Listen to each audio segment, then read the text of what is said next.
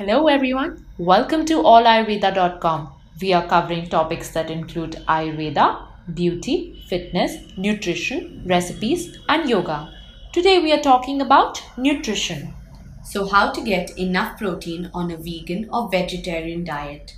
Many a times we have concerned people who ask us, I am a vegan or vegetarian, how do I get enough protein? Here's the good news. Not only is it possible to get enough protein from plant-based sources, there are other nutrition benefits as well, like getting more fiber, potassium, and disease-fighting phytonutrients, along with a lower intake of saturated fat and cholesterol. So the first question is, how does a vegan or vegetarian eat the right foods to get enough proteins? The protein requirements on average is 46 grams for women and 56 grams for men. If you are vegan, then it's quite possible that you can become malnourished since dairy is completely out of your diet. Eating lots of beans, pulses, nuts, seeds and whole grains can supply the daily dose of required proteins to your body, which is extremely important for the wear and tear of the tissues. That's great.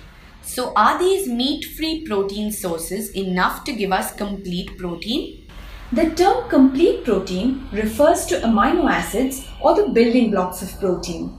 There are 20 different amino acids that can form a protein. 9 of these that the body can't produce on its own. These are called essential amino acids. We need to eat them because we can't make them ourselves. In order to be considered complete, a protein must contain all 9 of these essential amino acids in roughly equal amounts. Don't worry, plant-based diets contain such a wide variety of amino acid profiles that you're virtually guaranteed to get all of your amino acids with very little effort. For more information on nutrition, log on to allayurveda.com right now.